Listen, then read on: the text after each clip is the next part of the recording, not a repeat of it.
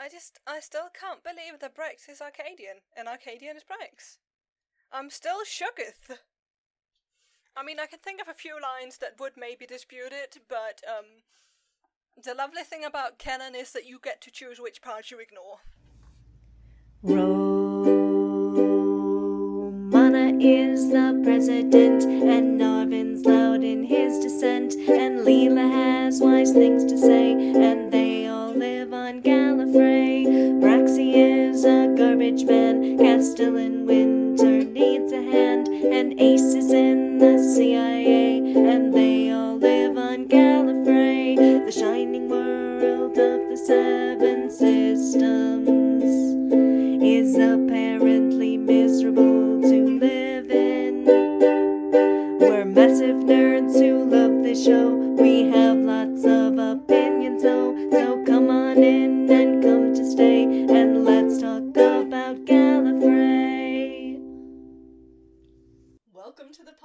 Pod Rassilon, everybody. This week we're talking about episode 1.2, Square One. I'm Finn. My pronouns are they, them. You can follow me on Twitter and Instagram at FinTip, and you can follow the show at Pod of Rassilon on Tumblr, Twitter, Insta, and wherever else you find podcasts. Joining me today, we've got Chris, who uses he, him pronouns. Hello, I'm Chris. You can follow me on Twitter at Medlock Madness and on Tumblr at Medlock Madness and on Instagram at Blueboy1894. Jane, who uses she, her pronouns. Hey everyone. You can find me on Twitter, Tumblr, and AO3 at Jane Turenne. That's J A N E T U R E N N E. And we have The Void, who uses they, them. Hi. You can find me on Twitter at Voidly Thoughts, and you can find me on Tumblr at Irving Brexiatel. Again, not Irving Brexiatel, Irving Brexiatel. Um, and Scar is not with us this week, uh, but they will be back with us for next episode. We wish we could tell you what they're busy doing because you'd be excited. but we'll we'll see if they're willing to tell us next time It's around. it's a work Uh-huh. thing. with some galley related content. I think saying it's Galley related, yeah, it's more Adjacent. Adjacent adjacent. than related, but definitely relevant to your interests. I think. Speaking of things relevant to certain interests, how is the episode? Quite the segue there, Finn. It was good as ever. This is an episode where we actually, to coin a phrase, is very timey-wimey. And we actually get reminded that, hey, this is a show about time in a very real and palpable sense. From the very early, let's see, I have an all all caps note: symbolic bonging. What? Lots of symbolic bonging going on. oh, oh, you mean the music? Do you want to elaborate? The there's just lots of clock chimes that really are just scene transitions, but they're very you know three strikes of the rod of Rassilon. I did not the pod of notice that, I have to say. But, um, but yeah, I'll, I'll take your word for it. Um, Hey Finn, can we insert the symbolic bonging here? the symbolic bong, Which is, which is I think not. I will, if She- only so that people don't go, "What you've missed." I was that?" kind of like, I am pretty sure that's gonna earn us an explicit tag on iTunes if that's what I think. If like if you're talking about what I think you're talking about.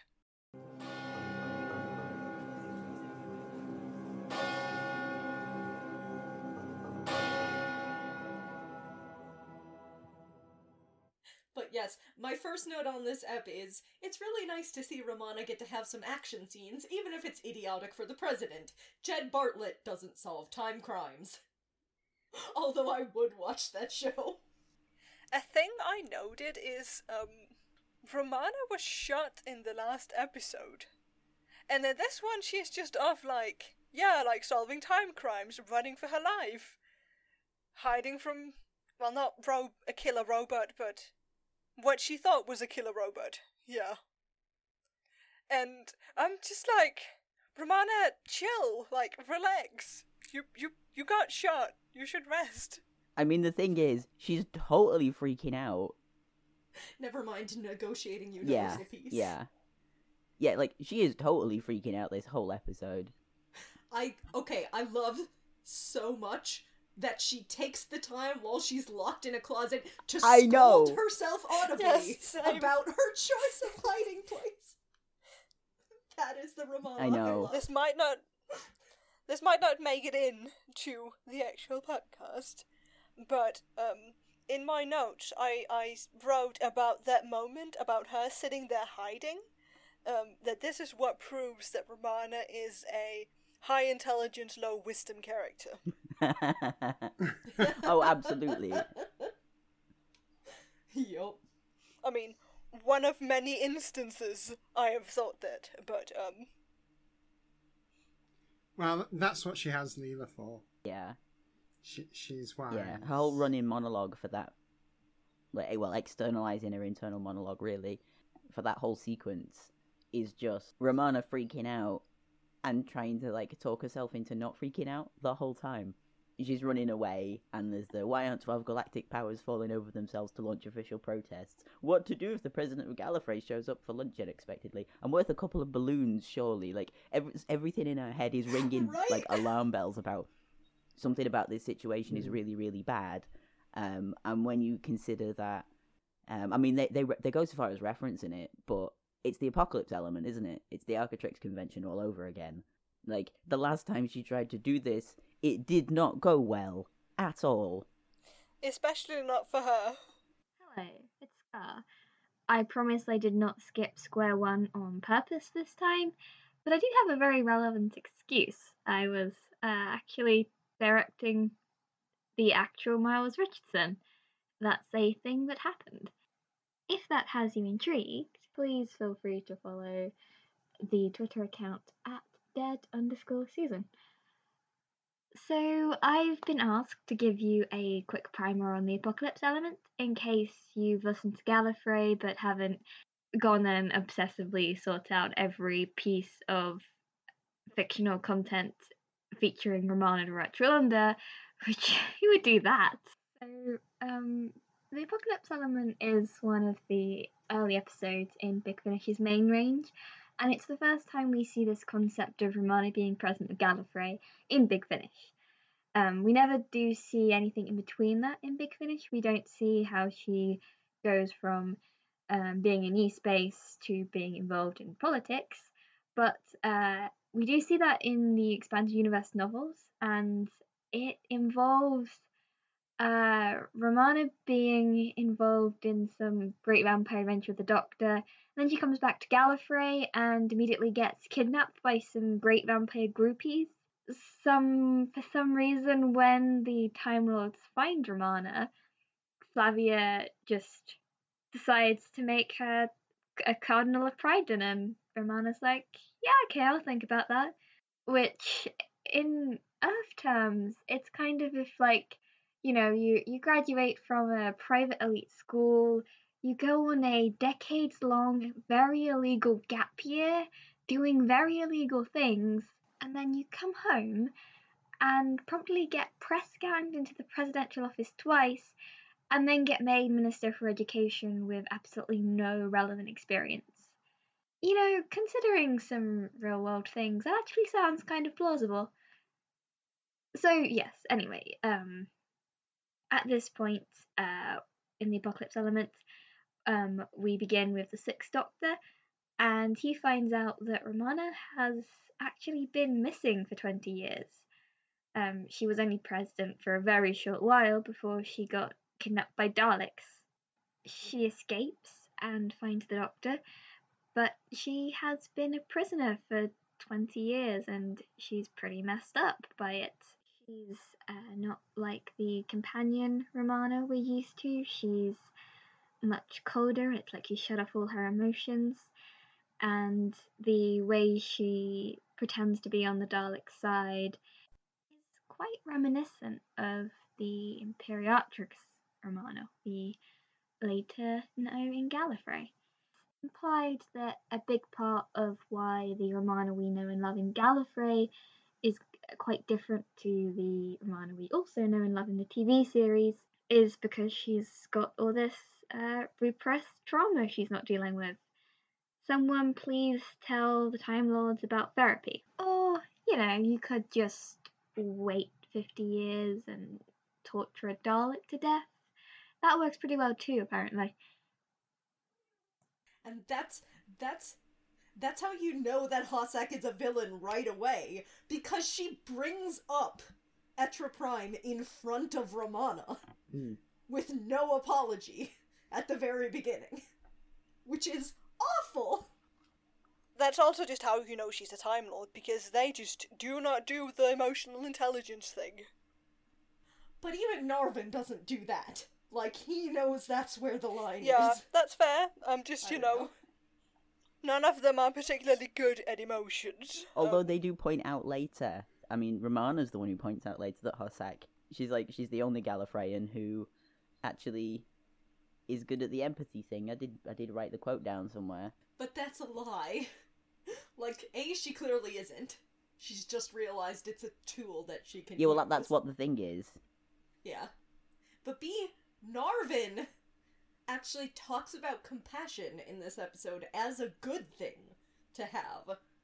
Which again is sort of him playing on it, but so can we just say Narvin's surprisingly good at his job in this episode? Yeah, well, this is one he thing that definitely is. Like, not Yeah. surprisingly. he is good. But Narvin is extremely competent.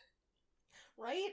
So in the first in the first round of the conference, he gets fling stabbed by himself and gets fling stabbed to tell him all kinds of things about the Monans that are very useful to know and that Narvin at least claims he didn't know before about the origins of the Monan host world and all of that, right? Like he does a perfect spy thing. He gets somebody to spill the intelligence that they have. And in the second round, he arranges a private meeting with Puel of Unboss. Like, he is taking this job seriously.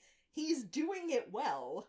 And that's why it's such a kick in the teeth at the end when Romana is terrible to him. My poor boy. I wrote down that is the moment when he gets driven to Darkel. Before that, he's really trying to work for Romana and do a good job. And she proves in this episode that she does not value that in any way. And it's kind of terrible. She could apologize. You know, she could say to him, Yeah, I recognize that I treated you pretty badly in all of this. And. But, like, take comfort in the fact that I needed somebody to do this job and you did it well. And if she said that, her steps before that would be pretty much okay. But she doesn't. She's terrible and snarky and rubs it in his face and treats him like crap. and at the same time, defends Brax. Yeah. Yeah, Braxiatel does not neglect his duties. Is very much a sort of Mm. Mm, yeah. But also, I love it when he's grumpy. Indignant Narvin is just. Oh, yes. He's It's very brilliant. good. So, um, I'm experiencing an Um. emotion about Narvin now, just for the record. It's always time to experience emotions about Narvin. Yeah. Her boy. Yeah, I think I I really like sort of the the general idea of this story. The whole, I mean, the timey wiminess. The it's it's just it's a good idea. It's one of those ideas where you know Mm. that um when um when when Stephen Cole got it, uh, the writer Stephen Cole, when he got it, um he must have just been sitting there like, yes, this is it. It is a really cool premise. I do Yeah. really, I do really appreciate it as well because you don't have the um quite often with the timey wimey stories where stuff's getting erased and repeated and everything. You end up with the trope at the end where it's just, and then everything got erased and nobody remembered anything and everything was fine. Yeah. and it doesn't do Yeah. that. It very explicitly No. doesn't go for that, and it's a like it's a fairly not a low hanging fruit, but it is one that gets used a lot. Um, and not doing that and kind of having the repercussions and the fallout of that happen, Yeah. and have it like worked around in a political way is much more interesting to me. Agreed. So talking about our poor boy, yeah. Can I just point? Can I just point out that our poor boy at this point is still perfectly comfy with the uh, with the concept of genocide when it when it when it's experienced. Yeah. But but Romana is such a hypocrite about it. Yeah, Erasure has already happened. Erasure Yeah. has Yeah. already happened. I'm glad you like. I made that exact note as well. That she's there like, I will never sanction genocide, and we know that she has done that to Narvin. quite recently. Like, because Narvin says that he asked her to do that when he became coordinator. That was very recently. Romana, you have just committed genocide. Yeah. And right, and she's saying it to Narvin, who was her co-conspirator. I mean, in fairness, Erasure Yeah. hadn't been written yet. Not not that Narvin's genocidal tendencies are No. apo- are excusable, because they're definitely not. It's shitty. Yeah, I mean, it's very bad. yeah, as Finn says, Erasure hadn't been written yet at this point, But- but but, yeah, The point but yeah, in the yeah, but the thing about the whole thing is, you know, is it's not even out and out. Hey, I've got a terrible weapon and I'm pointing it at your head. It's the whole when Gallifrey extended the hand of altruism. It also planted the potential for for the Monan host world's destruction. You know, whilst they were allegedly on a mission of mercy. I mean, specifically Narvin doing that. Yeah. Which may or may not make it a tiny bit more excusable in that it's it's not it's a mutually assured destruction thing, right? You can argue he's only using it as a failsafe if they attack first. Still terrible thing to do. It's pretty Still bad. taking it way too far. Yeah. But he doesn't activate it like as soon as it's installed. Yeah. Right? Like he thinks of the Monans as a threat already. He doesn't activate it during the um Gryben crisis when the Monans are pointing their guns at a Gallifreyan Mhm. world, right? He doesn't bring it up then, which again is probably because he doesn't think of the people on Gryben as being worth that, which is terrible in a different way. But yeah, He sure does have some character development to come. doesn't he Just a little.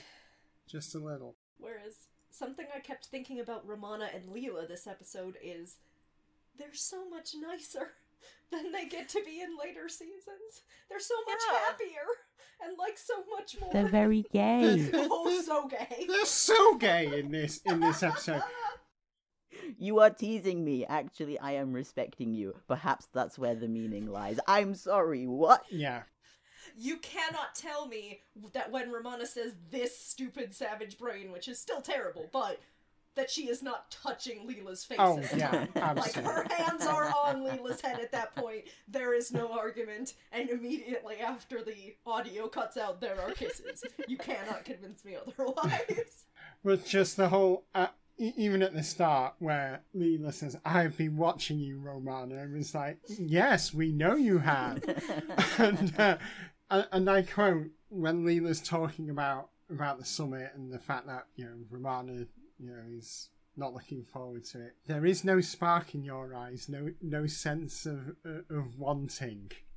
Yeah, and it's just like, how hard have you been looking at Romana's eyes? You know, to to to um, you know, to to know the difference, yeah. To know the difference. Specifically taking note of when Romana looks wanting. Yes, yeah. also, also, I'm really not as bad as you would paint me, Leela. I, I made that exact note. It's like, please like me, please like me. I want you to like me. It's you know, it's yeah, yeah. I, I made that exact note. Really So I took note of the fact that this one is written by Stephen Cole, as is Spirit, the gayest of all gal, perhaps, and the Romana Leela Leelaist of all. But also, we talked a little last episode about some discomfort with this ep. There's definitely some sexism going on here, partly in the language. There's a lot of slut shaming that goes Yeah, on. I have in several notes about that. Usually, it's it's villains doing it. It is. Um, It's Hossack a lot, you know, Yeah. and or, and and or, Flink stab. or Flink Stab. Can can I just pause us here? There's sort of a preface to this discussion I'd like to get in before we start talking about sort of the sexism, um, because it is very obviously there. I just sort of for the listeners, I know we are all on the same page about this, but I just want people to know that um, just so I just want to briefly touch on the subject of Gallifrey and gender. So there's not really any in-depth information about how Gallifreyans view gender, and honestly, canon is sort of it is very contradictory about it, but a lot of the more recent information that we've gotten does suggest that the writers intend for them to have a less binarist society than, than we do in real life. But as I said, there's a lot of contradictory information. To that point, I think that the writers want us to assume that characters that use she her pronouns are women and characters that use he him pronouns are men. So, we're not necessarily saying that they are, we're not saying that gender isn't more complex than that under Gallifrey. We're not saying that, you know, if I refer to Romana as a woman, I'm not saying that I think of her as a woman because I don't. But I know that's what the writers do. So, yeah, just when we talk about it now, uh, we'll be doing it with, with that in mind, and we hope that our listeners will bear that in mind as well. Agreed. It's extra complicated in this episode because there's so many different species going on as well and cultures. Um, Hossack specifically being the source of some of that is interesting given that she has had a lot of contact with other species, especially for a Time Lord. Yeah, so there's there's right, there's a lot of layers Yeah. going on in that regard. But I kind of feel like with the. Right, because we have two instances of, of Hossack using sexist slurs. She calls Three. Romana a bitch, and she calls. She calls Lexi a slut, but then she also said she also calls Yeah. her she calls her a worthless prostitute. There's there's a few words in between there, but And- yeah, Yeah. it's pretty bad. It's really bad. I'm wondering if they thought, like, oh, it's slightly better because it's a woman saying it? Like, I don't know, because it is not I that I old. I don't Like, it's not that old. It, you can't say, like, oh, it was ages ago. They didn't know better. Okay, but- but I think I think Chris and I as the older folks on this call will say there has been a lot of change. I, I know that. Um, Um but. even in the like the half a generation gap between Hmm. right me and you void right i'm how many years older than you are only like seven eight something like I that am 24 Um, in three and days. even in that amount of time there's been a huge huge change in i mean i guess i'm speaking from an american yeah, I mean, like, that is. god knows we've still got plenty of sexism It's, it's here. also a, a cultural Um, thing. yes yeah like feminism was a dirty word when i was Oh, I mean, up. it still is here. Um, Um, Yeah, Yeah. here as well. But like the perspective of that has changed a lot, I think, in the ten plus years since this episode was recorded, and it shows. yeah, no, I'm, I'm just, I'm just saying that like 16 years ago, It still wasn't okay, but it was more culturally yeah, accepted. uh, that, but also Yeah. again, it really wasn't that long ago, so it's just, I don't think you can say it was a different time because it wasn't. Yeah. Um, there's there's a lot of using that kind of stuff to excuse a lot of things. Um, it's just one of them. Like I love this show. This episode is a really good episode. I have some discomfort with it, mainly because of that. Um, yeah, I think I think the saving grace i- is that it's as as we said it, it, it is the villains who, come out with this stuff and you and you and you're left in you're left in no doubt by the script and by the actors as to that these are uh, really reprehensible characters you know with very few redeeming qualities if any. That that is the saving grace doesn't excuse it I th- also think it thinks it's being kind of woke. Yeah. Um, Hmm. yeah. insofar as right, like Leela telling Flingstab to fuck off. Sorry, there's no other way to put that. Is very deeply satisfying. It is. I will dance on your slimy bones. right? Um, or there's the the earlier one. Um, his kind is cruel and vain, but weak. He is nothing, right? yeah But also treating treating the murder of somebody who may or may not be a sex worker lightly Yeah. is not, yeah, acceptable. I do think there were like I just think like the premise of it, Leela being put in that situation of having to share her body with people in a way that she doesn't want to and isn't comfortable with. I think that's a lot of the like that that is the main thing for me, the main thing I'm uncomfortable with. Yeah. I could I can almost excuse the sexist slurs, but I think that one being so central to the story is one that makes me very uncomfortable. Um, because I, off the top of my head, I can think of so many other ways that they could have gotten her on that station. Like they could have just said they didn't send one delegate; they sent a delegation. There were two delegates from Gallifrey. I mean, the thing is, Leela says as much, right? Leela says as much in the Yeah. episode. Like, why did they send me here? A in this teller of dreams and stories.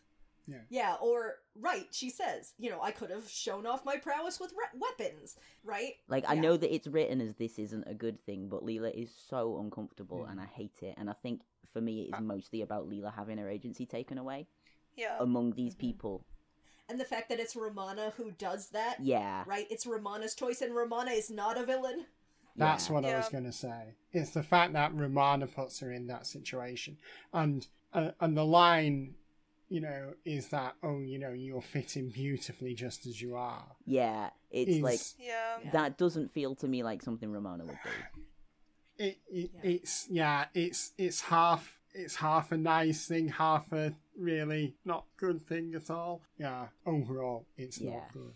But then you also have the acknowledgement of like just how clever Leela is. Yeah. Yeah. Like she catches onto all of this so quickly. Like I mean, she mem- she like straight up memorizes the code. She's on to Lexi and Barno, Yeah, and they're the, the things they carry in their costume case, right? She's Yeah. the one who figures that out. yeah, Yeah. But it's like not Yeah. even two scenes earlier. Like there's been the kind of you can't read thing from K9, and then like you can't read. Well, I'll just memorize the codes instead. Like that's mm. fantastic. Yeah. Yeah. So there's two things there. One is so I actually wrote down when K9 does that whole oh, well you're a bit illiterate aren't you thing I actually wrote down is that really true that she's been on Gallifrey this long and and is not literate or actually how long did she travel with the doctor and remained illiterate that doesn't chime with me at all so I mean, I she was learns. yeah. So I was ho- say saying to myself, I wrote down, is that that she's still illiterate by K9 standards? You know, or is she really, you know, truly illiterate? Not very literate at, at this point. There are still words that obviously where that she hasn't encountered before. And the other thing in this space, which is glorious, but I, I also has a double meaning, is um is the Romana to Brax comment Leela may be primitive, but that doesn't make her stupid. I want to stamp it on people's foreheads. And Brax says, I reckon I appreciate the distinction. And there's two things there. One is Brax clearly has a lot of respect for Leela.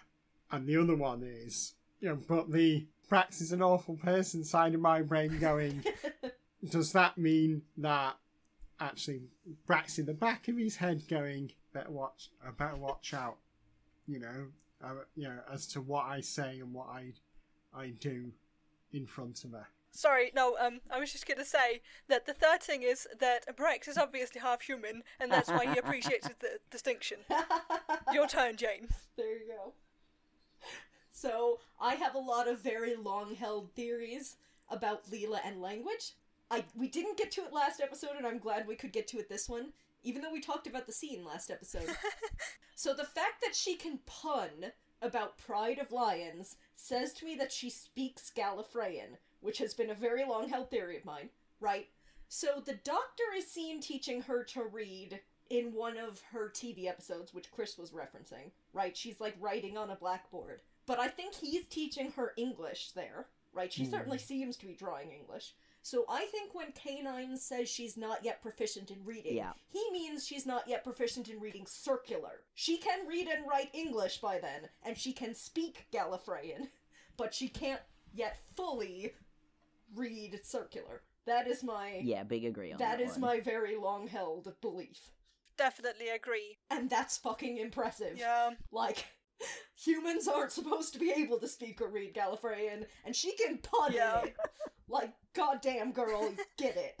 It. I think it fits her character quite well as well. Um, that it it implies that she learned the language by speaking to people.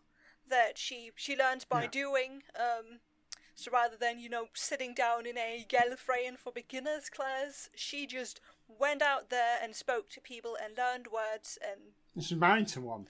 Yeah, Yeah. Espe- especially mean, when you yeah. consider that like Yeah. they've got the whole universal translation circuit thing going on that like she's gone out and done that on her own like off her own back is really cool And it's so characteristic of Leela. I think she wouldn't want something to do Yeah. her hearing for her. She wants to hear with her own I ears know. and understand with her own brain, and I love her so Uh, much. uh, especially a machine. Especially Yeah. a machine. Yeah. Uh, what what she would, K9 notwithstanding, what she would probably consider a test device. Which, jumping forward, spoilers, I think is why she never gets Yeah. implants in her eyes, right? You've got to hmm. figure Gallifreyan technology Something, is yeah. Good enough. s- right, right, good enough Yeah. to implant something that bypasses her visual circuits, and she never does that. yeah speaking Which of I think annoying much part of the robots though Yeah. one of my favorite romana lines from this episode I'm the president of Gallifrey, you robotic ignoramus. Romana arguing with robots. Romana arguing with robots and futuristic voicemail machines is just like one of my favorite things, and I will never tire of Romana bickering with inanimate objects. I did write down that she says says please to the servitor Yeah. that she thinks that to Barno thinking she's a servitor. But also, can on the topic of robots, can I just say the spin-off that I now need more than anything is K9's dance instruction I videos. know. Why? Who thought K9 needed that? Like, why does K9 need... Is is this something that like Romana installed on her K9 that then like Well- got transferred to other K9? Maybe it's Why part of did his criminal Romana genius in the? Fifth Galaxy programming. Maybe it's part of the same program that gives him laryngitis. What does he need it it- for? Is it new, right? Is it part of his musical education that we hear him getting last I mean episode? that yeah, That was Romana's K9. How Yeah. much of it did they share? but again like they, That's true. yeah. That's true. Oh, I do like the idea of that that you know Romana's K9 is like, yes, I am the superior K9 because I know about music and dance. And then Leela's K9 was like, excuse, so do I. And then just like plugs into the nearest data terminal and downloads all of it. Amazing. Or can you? Okay, I am so picturing Romana's K9 teaching Leela's K9 to dance. I need this fic more than anything. The two of them dancing around the presidential office in the middle of the night, and Romana ro- wanders out in her bathrobe and is like, "I don't even want to know what's going on," and goes back to bed. Can Can you imagine J and T's level of infuriation if that scene had to be real? uh, I think this is the first time we hear the words inferior K9 unit as well. yes. That that is definitely a thing, you know, where Romana's K9 gets proper snarky about his twin, and Romana even teases him. You know, he's like, "Oh, you're not so different after all," and, and he's just like, "Yeah, it is." He's not happy at all. And the other and the other first in this is the um is the running decimal point joke. Makes its first appearance hmm. here. Two other things it's the first instance of. Romana being paradoxical, which we all know is a running theme. oh no, really? and and Narvin getting blown up. Yes, I have that note. I have that note. It's a bomb.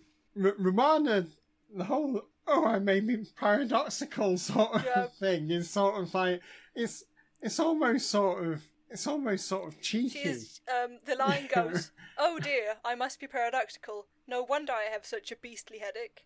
And I love it. Like, she's so casual about it. She's like, Oh yeah, that's why. I'm I'm so I'm working so hard not to say the T word right now. you can if you want. I'll just cut it. oh thanks. I, I, I will say it for people listening in case it doesn't get cut. The T word, as a reminder, is of course tray. Jane is nodding. I am allowed to say the forbidden word. you know, just the sort of cheeky oh, I may even be paradoxical. Considering the lengths they were prepared to go to over Charley, to, oh, you know, let's either A, disperse her, or B, banish her to a, a parallel universe where time has no meaning. And then you have, like, Romana, like, pretty much a couple of months later, going, oh, I may be paradoxical. I, I'm sorry, I, I'm This should be a video podcast because I need people to see what Chris just did.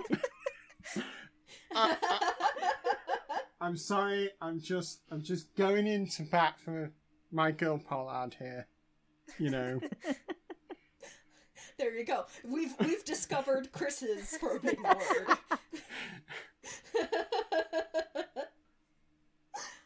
um, so on the topic of Charley, though, um, because I was thinking, I noticed something else for the first time this episode, um, which is how often Leela is in disguise this season and how excited she is about it, right? So she goes undercover last episode. She's excited by the prospect of going undercover this episode. She goes undercover in episode 4, right? And it all stops when her husband stops hmm. being in disguise.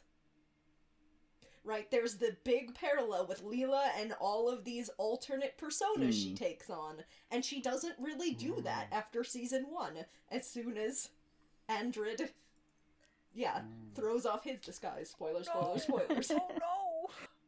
Oh no! oh, Oh Leela! Oh no! yeah.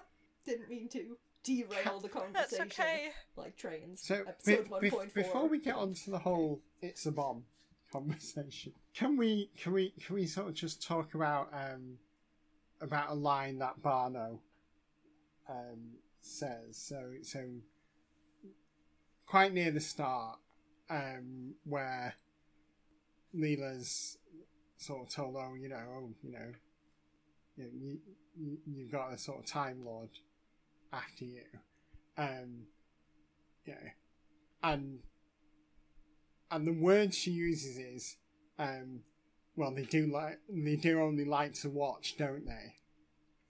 So Time Lords are ace. so, well, th- th- there is that, and long-standing suggestion that that the, the Doctor is is Ace, but also, you know, this this sort of plays into the whole well, looms are canon, you know, and pretty sure that the creators of Gallifrey were are fully bought into that looms are canon as far as uh, as far as Ga- as far as looms are canon. as far as Gallifrey is, is concerned, and this just a little throwaway line that kind of cements that point home. Yeah, I, I, I think even without that, it is just a really like it's a funny throwaway line that you know because they are they have the whole no interference thing, so they like to Yeah. watch the universe. Yeah, Also- particularly Narvin in the CIA, right? Yeah. Um. Also, a note in case someone doesn't know. Um. Ace is short for asexual, someone who doesn't experience sexual attraction. We are not saying that the Doctor is Ace McShane. Um. That would be very wild. that. Wild. Hey. Um, that would that that's the Praxis Arcadian theory of this episode. Um, the Doctor was actually A's all along. Surprise! and I, I don't think anybody here would disagree, at very least, that the Time Lords have much higher rates of Yeah. asexuality. Yeah. Um, yeah, whether or not you believe all Time Lords are ace, um, which is a perfectly valid belief. Wait, wait, wait. They're all Uh, clones of Ace yeah, McShane? like yeah. Every, every single one. Also, for for those who may not be as well versed, aromanticism is a different thing. That's a whole different conversation. At very least, with Leela and Andred, I think we have an argument that not all Time Lords are aro, um, short for aromantic. But yes, definitely, at we have really strong evidence that at least there are pretty high rates of asexuality in the Time Lord community. Yeah, and and the idea that the Doctor is aromantic doesn't play with me. The idea that he's asexual or they are asexual, you know, very much does play with me. So I will say also on this topic, less so about the ace thing, but just that whole scene, the one- the one where Leela is dancing and like you know Flinkstab and every is trying to get Narvin to be like, oh look at her, isn't she pretty or whatever. Like Narvin is very much, it's not a disgust thing. It's a, it feels like a respect thing. Mm. In the way that Narvin is like, can you stop? Like, let just like, I don't want any part of this. Like, I'm just trying to do my job. Leave me alone. he also um in a moment of crisis when Pule has just been exploded um a he says I need you to track him that's what you're good at Yeah. right so he acknowledges Oh her yeah, no, absolutely. and I noticed this time he does not call her savage at any point in that he calls her Leela all through that because he is acknowledging her Yeah. strengths He throws Yeah. it away the next episode, but but I you had go. something else. oh, okay. I had one other note about um sexuality, uh, and gen- attraction and all of that. When we talk about how gay Gallifrey is or how gay characters are, we mean the whole queerness umbrella. LGBTQ plus plus plus plus any letter you want. Like when we talk about Romana and Leela being gay for each other, we do not necessarily mean that either of them is a lesbian. Like personally, right? We we have evidence that at very least Leela experiences romantic attraction to at least one person who uses he him pronouns, right? So yeah, we're using gay as an umbrella term for any queer Yeah. Sexuality or attraction. It's attraction. just a lot easier point. to say. Yeah. It's it's a it's a convenient shorthand basically. Yeah. But also Narvin in that scene freaking out as well. Yeah. Go he goes from like super silly as Time Lord to oh god panic panic panic in like point two of a second. and the whole time all he is trying to do is he's trying to protect his planet, right? Like that's all he is trying to do for this whole episode. Everything that he is doing. However, you know, it's it's a greater good thing, right? Which Yeah. is not necessarily a good thing in a lot of ways, but his whole shtick for a lot of this, for a long time, like his whole character is for the greater good of Gallifrey. Yeah. Like I have to protect my planet and my people. I don't necessarily like a lot of them, and I don't agree with a lot of them, but like you know, I am loyal to the office of president. It's it's that thing again. Um, like the thing he's panicking about with the reset is I won't know to interrogate the Monan. And- Not on a personal level, but because he cares about what's going to happen with Gallifrey. And in that final sort of exchange between him and Romana, you know, he he, he directly accuses her of you are supposed to be the protector of Gallifrey and you've palpably failed in exercising that title. And as Jane says, you know, know, this sort of all pushing him into the arms of Darkel. But yeah, absolutely. He's he's ranting at that point, but it, he's disappointed in her. You know, he, you know, he, he's very much sort of like, well, thought she could do it, but seems I was wrong. Well, and again, he's been working against his instincts all episode, right? Like, he is an isolationist, and yet he goes to Flinkstab and says, We could be allies, right? Our people could ally, which is not, that's his president's policy, it's not his Yeah, personal one. definitely. And he puts that aside and does his job, and then gets slapped in the face for it. Yeah. Our boy gets done wrong, Yeah. man. But also, again, Narvin is so good at his job. He, whatever that is, like, um, we know that he was good as a technician as well. We know that he's good as a coordinator. He's he's just good and smart. I mean, he's also a complete nightmare. That also, The fact that Romana sent him Yeah. explicitly to cause problems, right? Like, Hmm. she wanted him to be a distraction and to cause issues because she knew that this conference didn't matter. She just wanted it to be a mess. And, and he really doesn't like being used. That's that's that's the thing with Narvin. No, no, absolutely not. Yeah. But, like, the fact that Romana chose to send him out of everyone Mm. is very funny to me. While we're on this topic, can we talk about her holograms? I know! Her pre-recorded I know. holograms and how good those are. the scale of the squabble I know. of Yeah. Romana. You've been hanging around Breck Yeah. long. That's a real sort of slap on Narvin's wrists as well. The fact that Gallifrey is allowing you know ourselves to be drawn into this kind of behaviour is is even worse. You know, so So yeah, that's a very And then in the in the rerun where she's like, I'd expected him to be wrestling on the table by this point is a a very funny mental image, um, and b just she chose to send Narvin because she wanted to annoy him. When when it, that's what it boils down to. We also get um just a moment of he really is a patriot. You know, he's talking about courage and compassion, right? Gallifrey leads with courage and compassion. That's clearly naive and problematic. But like this is a deeply held conviction for him. He believes in his world and that's why he's willing to sacrifice for it. Yeah, um, uh, there's definitely stuff with his character arc where like he comes round from that in different ways. A lot of it is like he wants to believe in Gallifrey, but it it, it ends up being it's it's the transition from I suppose nationalism to true patriotism. In that like nationalism is about you know I believe in what my country does no matter what, and we're the best no matter what.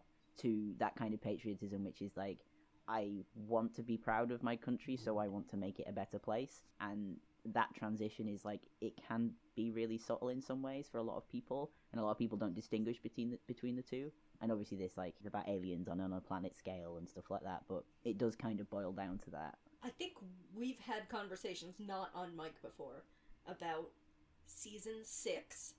I think it's 6.3 and that one random place in the whole series where we suddenly get voiceover other than I guess Brax's daydream sort of, right? But Narvin giving his speech yes, about what it feels like to be home or to potentially go Yeah. home and how he feels about Gallifrey now. I believe Romana is also Yeah, part of It that. just sort of encapsulates.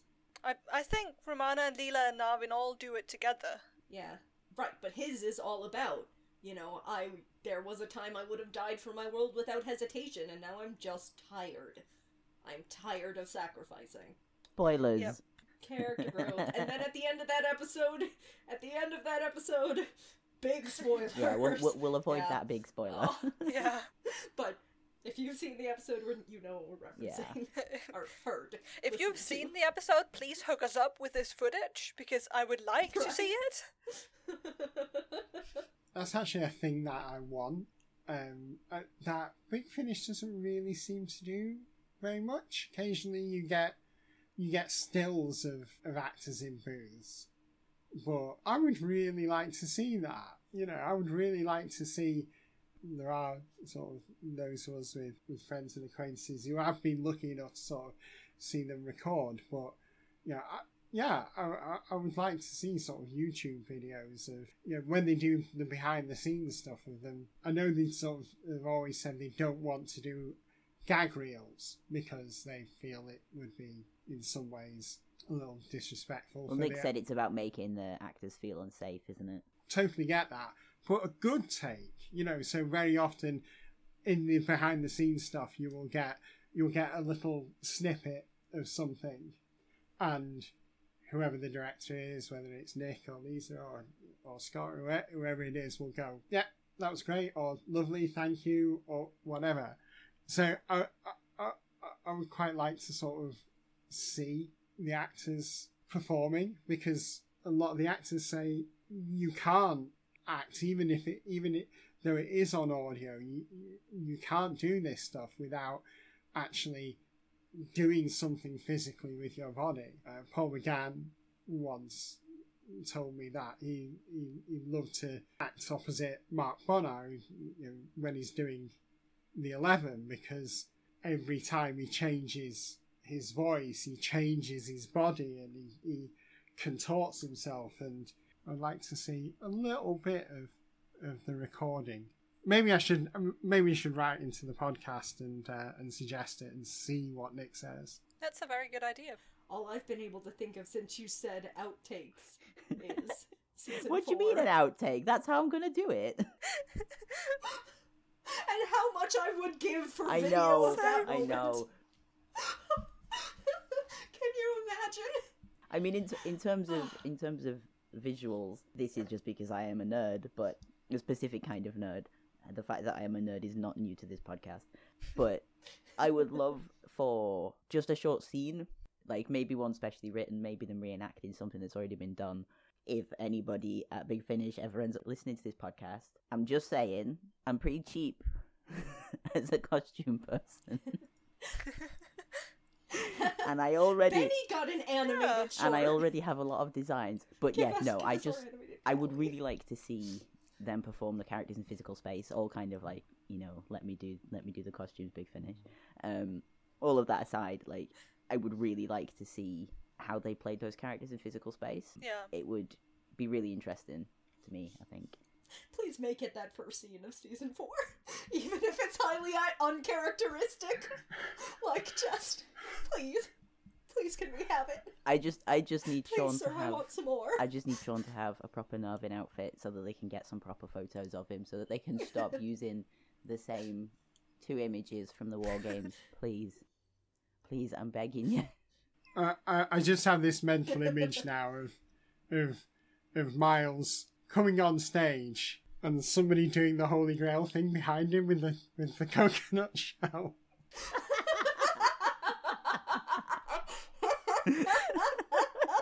Yeah, I, and him doing the whole, you know, doing the, him doing Yeah. the whole action and everything. Yeah. and he would. Oh, yeah. You know he's a ham. yes, he having seen him on stage, one thousand percent. Agreed. Sorry, Jen, you were going to say something. Speaking of Big Finish Day, right, and Finn doing costumes. Finn is the winner of Oh, the come Big on. Finish Day costume contest two big finishes ago, which For speaks to their sheer Big Finish loyalty, So there you go. according to Mr. Briggs.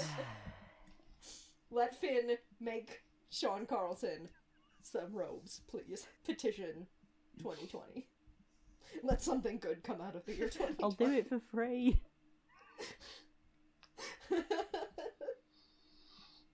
I don't know how much of this I'm going to Sean cut has out. already worn some of Finn's designs, in fact. So there you go. He wore my jacket, You did? which is not the same thing. Yeah. Oh, come on. Come on now. I'm not on camera because mine's not working, but um, for the audience, I am very red in the face right now. Yes, well, you're just gonna have to sit there and take the fact that you're talented. Extremely so. I am gonna cut all of this out. You poor thing. I'm gonna slip it into conversation later. We'll be talking about something else, and I'll be like, Yeah. so. Romana and Leela are gay. Um, I like Brexit. Finn is an excellent costume maker, and um, Narvin is amazing. And then you can't cut it out because then my sentence is going to sound chubby and weird. That's what sound effects are for. Speaking of clothes, Leela has the line, Why do you wear so little in this episode? And Leela. I know. Leela? Yeah, true. Leela? How long have you been on Gallifrey? That or the implication is that this character is wearing even less than Leela normally Yeah. wears. Almost Yeah. nothing. Like we're talking like probably something like I don't pasties, even you know, like speculate. Right, pasties Yeah. and a thong. Like, I mean, I've always been picturing like a wait, no, that that sounds weird. Like I'm, I'm just yes, I am. I've been picturing it. You know, yeah. um, no, I mean, I just imagine because they say like sparkly costumes. I think I'm just thinking like of you know like Brazilian carnival outfits, yeah, which can Yes. be quite revealing. Um, but yeah. are still obviously a craft. Um, that sounded really bad. Romana. it was fine. No, you're good. Yeah, and on the Romana, Romana is very gay front. Romana says of Barno that she is lovely if overly Yeah. made up. See, I I like the first part. I dislike the second part of that sentence. Yeah, Agreed. Like, because that's, you know, that that along the same lines of the the one where she talks about, you know, Leela fitting in just fine. I'm just like, that's not Romana. That's Right. There's there's some body Yeah. shaming going on too. Yeah, yeah. Along with the sl- the slut shaming. I don't even know if I should get into this because I will go off if I do.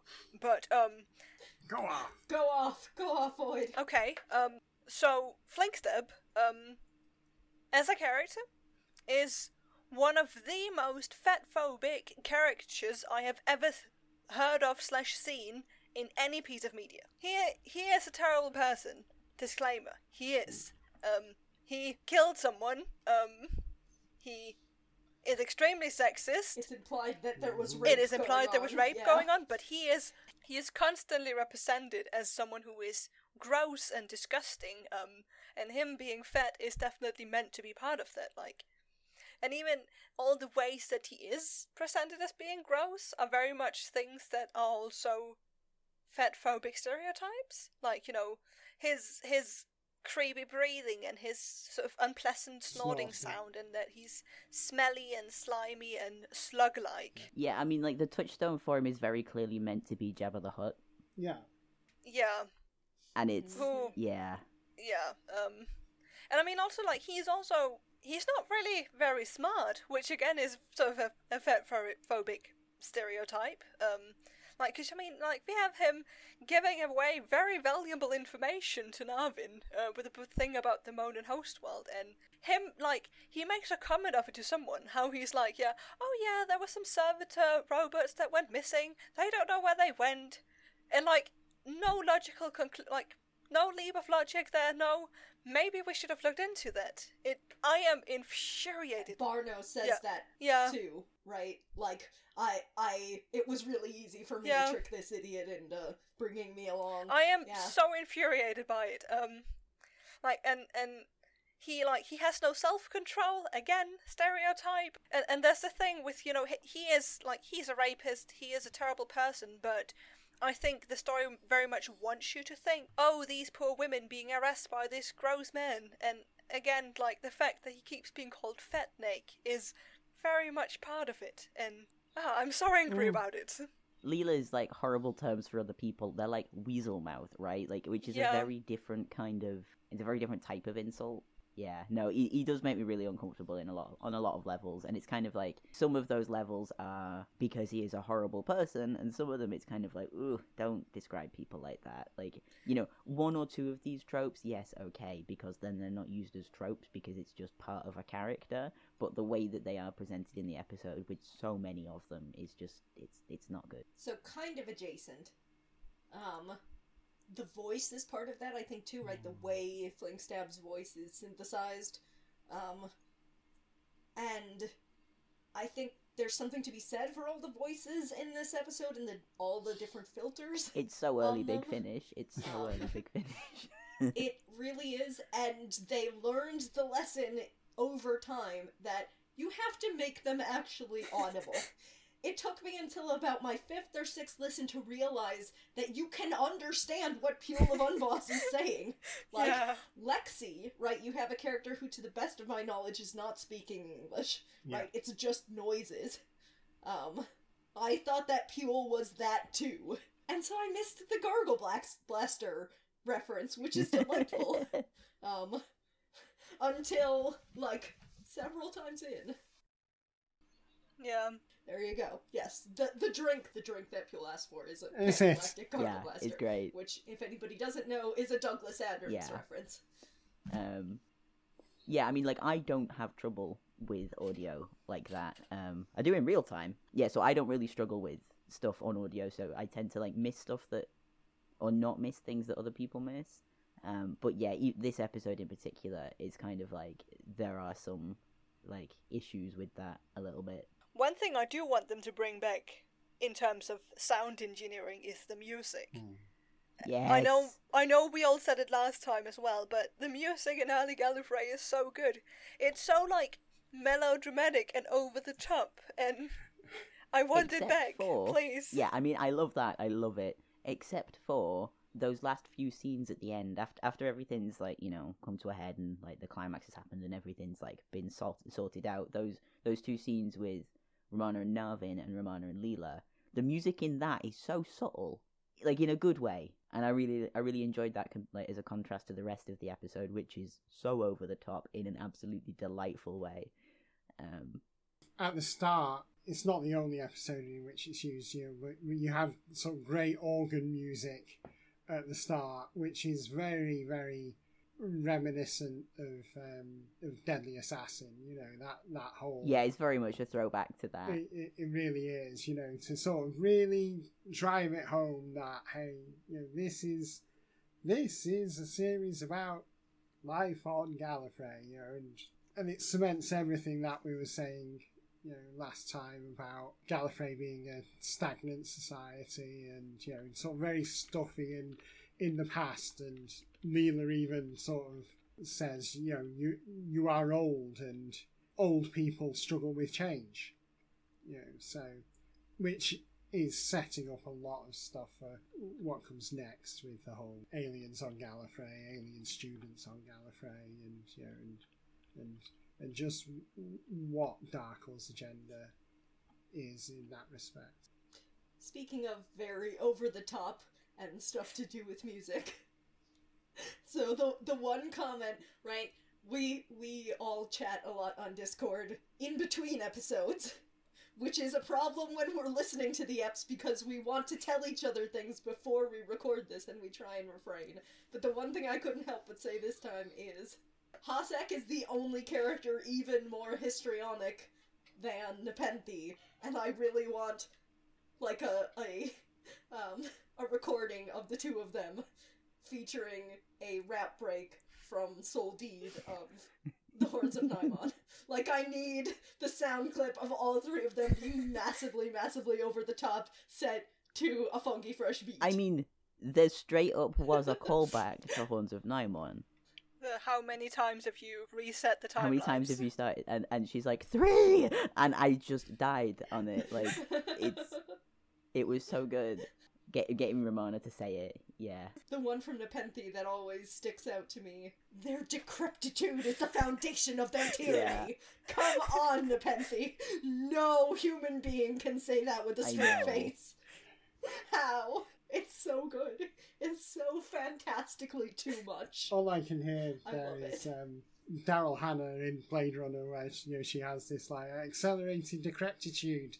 Just in terms of Hossack's over the topness. I was going to save the universe. I know. Like, come I know. on. I, I, I wonder whether whether how many takes did they have to have Three. for callous deceitful bitch? You know, just you know, just was that the first take? Do you wonder how many how many goes did she have to go out? Because she really goes for it. She does not hold back. It's really from the gut, you know, and which makes it You couldn't do it in the era of COVID because you could hear Yeah. her spit.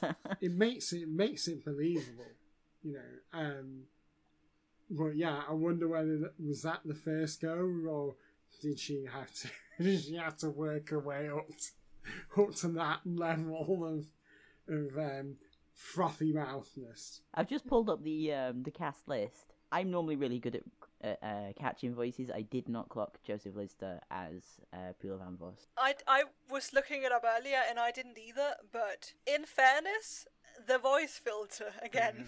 I know, but I'm normally good even despite the voice filters. Who else does he play? Not in Gallifrey. Audio roles. Pula Van Voss, Unit the Coup. He's in Crystal of Cantus. Uh, Summer of Love. Uh, Yeah, he's been quite a lot of, of Benny stories. um, I mean, like I said, he does like he tends to do more of the writing stuff. Um, but again, like, I'm just normally Yeah. quite good at voices, so he wrote Crystal of Cantus. Oh, oh, goodness.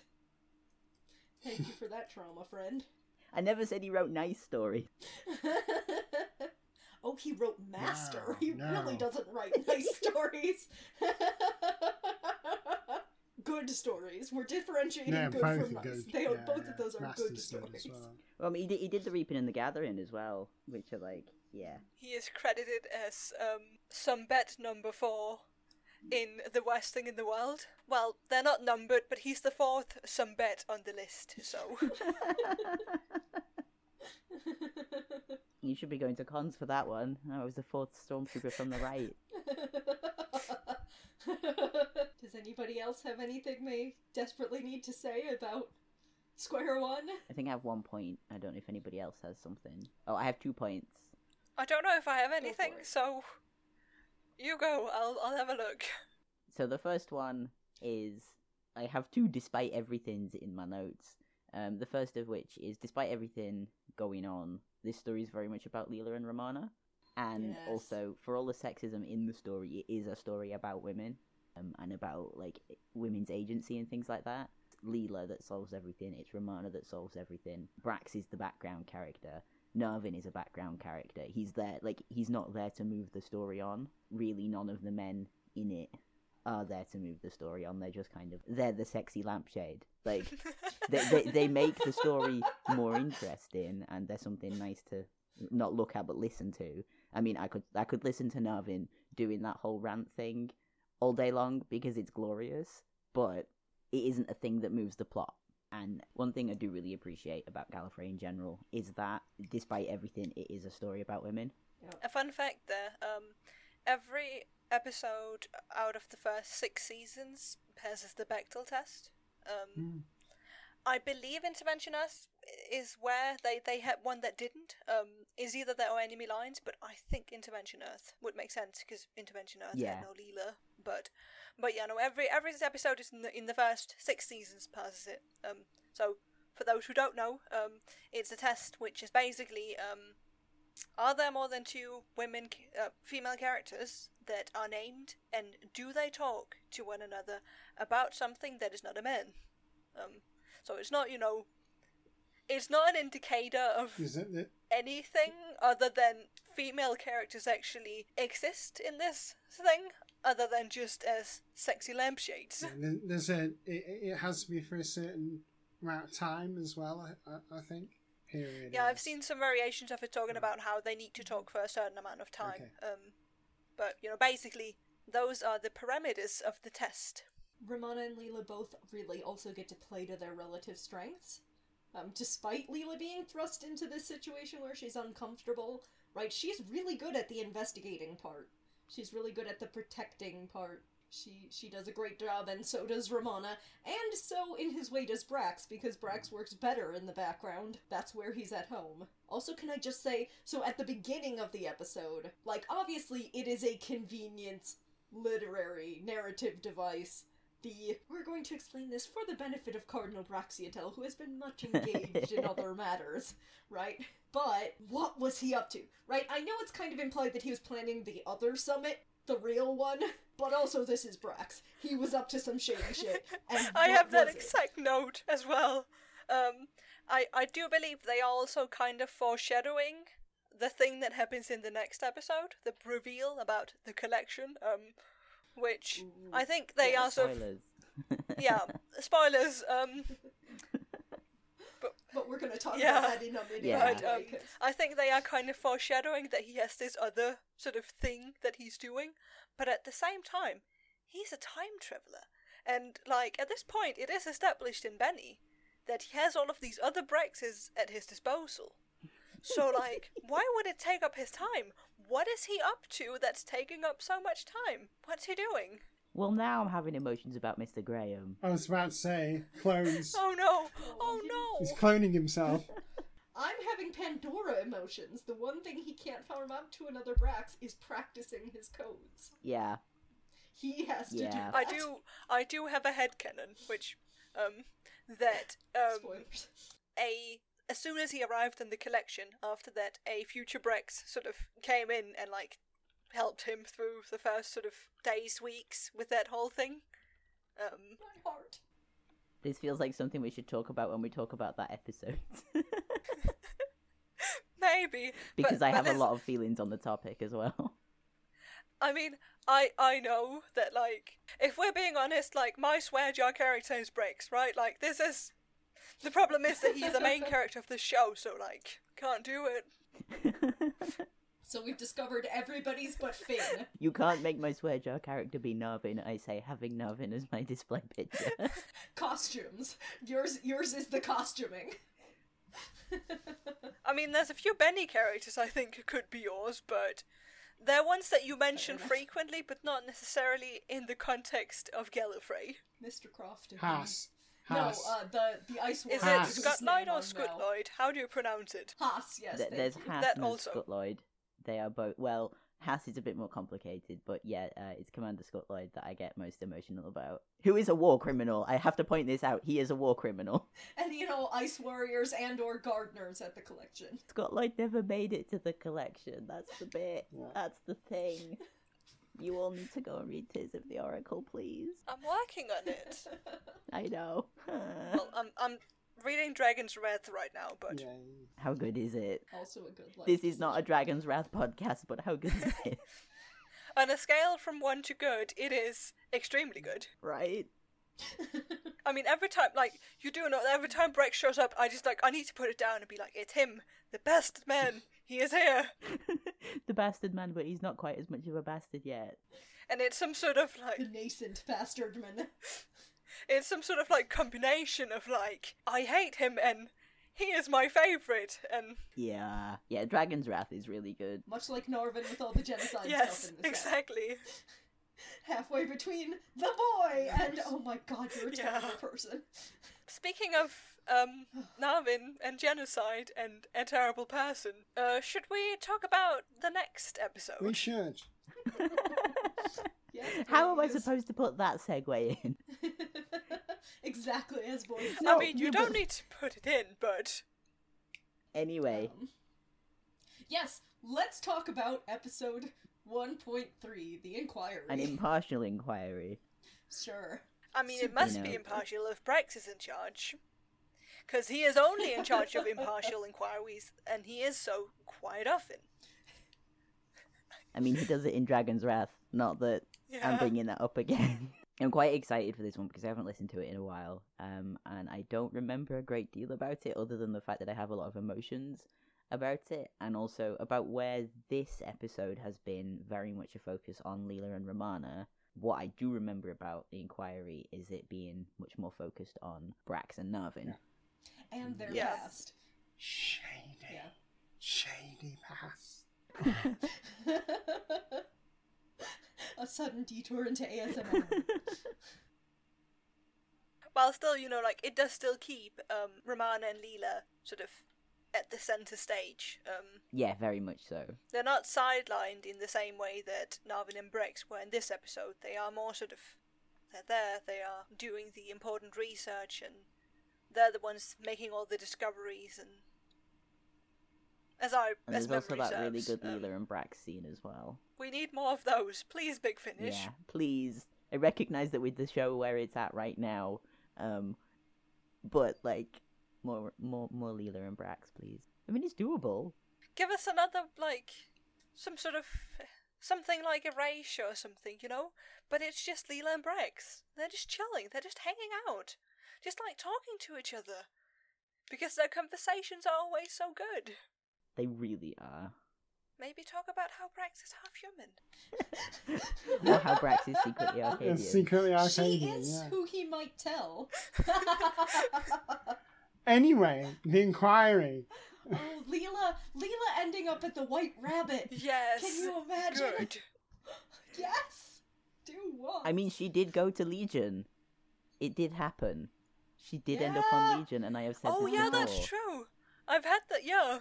Um, please, any fic riders listening to this, um, I recognise that I am a fic rider. Um, but s- someone who doesn't have over a hundred works in process already, please write this. Um, Anyway, the inquiry. The inquiry. inquiry. the inquiry. Yes. Um, So, so we definitely can't talk about every single thing we No. remember. Um, but the two that always stick out to me are A, Narvin, our scaldiest boy, once had a boss named Glower. I know. Which is just too is very good. good. It also sounds really well, and which is a thing that stands out to me every single time. And it's it's the whole Judoon platoon It upon the moon thing, isn't it? It's just cruel. I, I don't know if anyone who's listening to this doesn't know, but um, Sean Carlsen is is Welsh. She's um, very Welsh. Very proudly Welsh. But yes, and the other one is also a Narvin thing, shockingly. Uh, Scorturo's famous hollow color of the something de Agarza. And Narvin getting getting to be a Patrex for just a second makes me so happy. Like, how many seasons before we knew that he was a Patrex? By the way, not knowing Narvin's full name. Sorry. Was like a scar on my heart for so many seasons, and then we finally found out. Those of you who've listened to it all in a chunk don't know the pain of not knowing Narvin's full name. Okay, I'm done. Who's next? Uh, similarly to Finn, you know, this is this.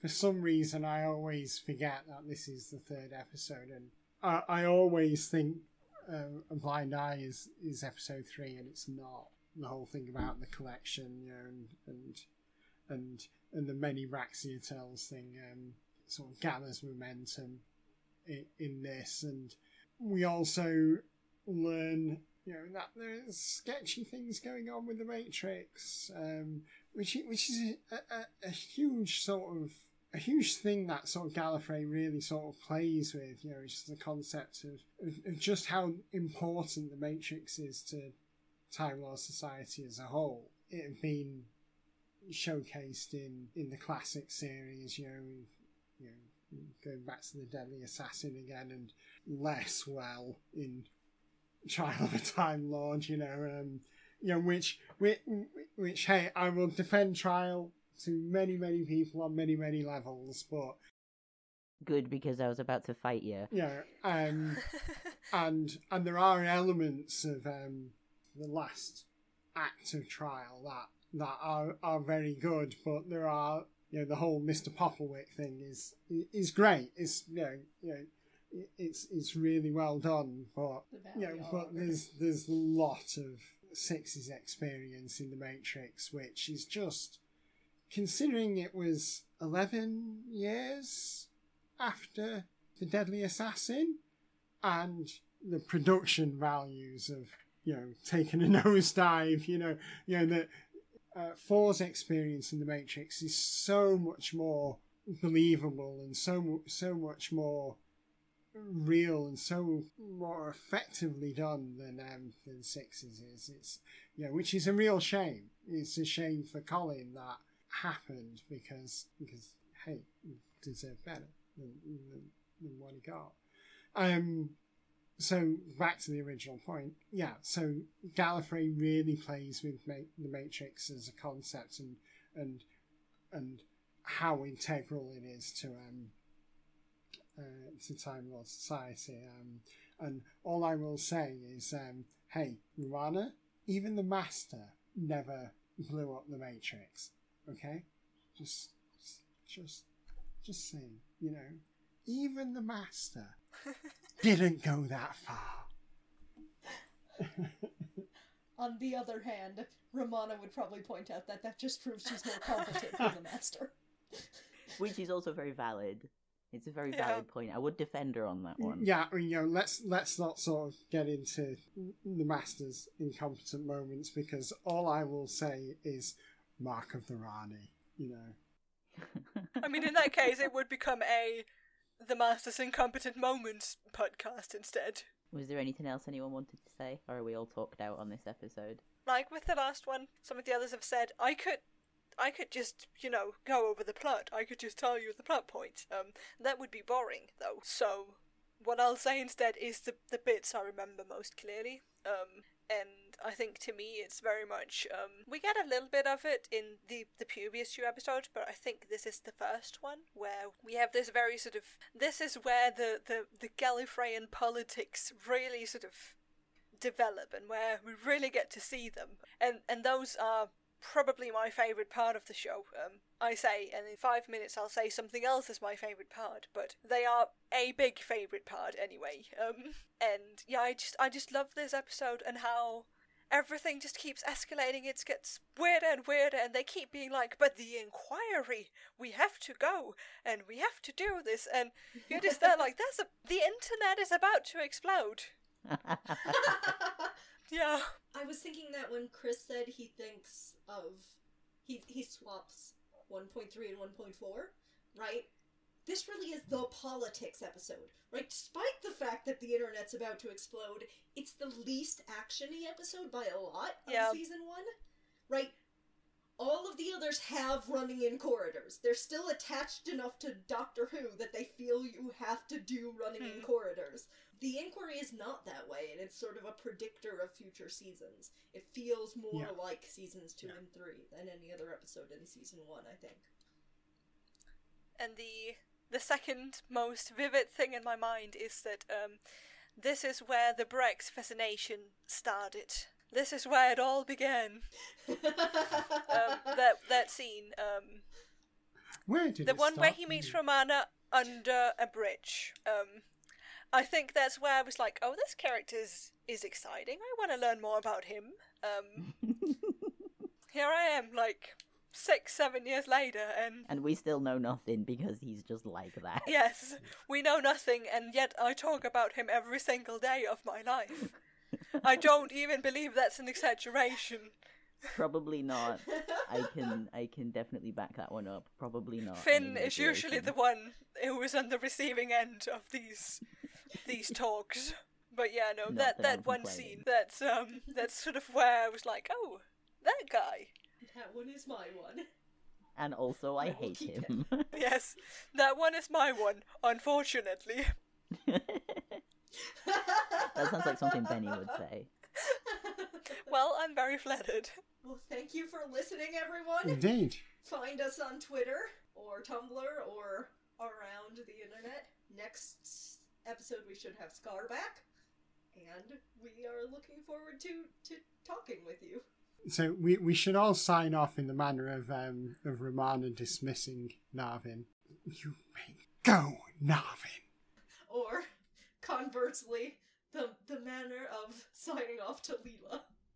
Until next episode. Mana is the president, and Narvin's loud in his dissent, and Leela has wise things to say, and they all live on Gallifrey. We're massive nerds who love this show.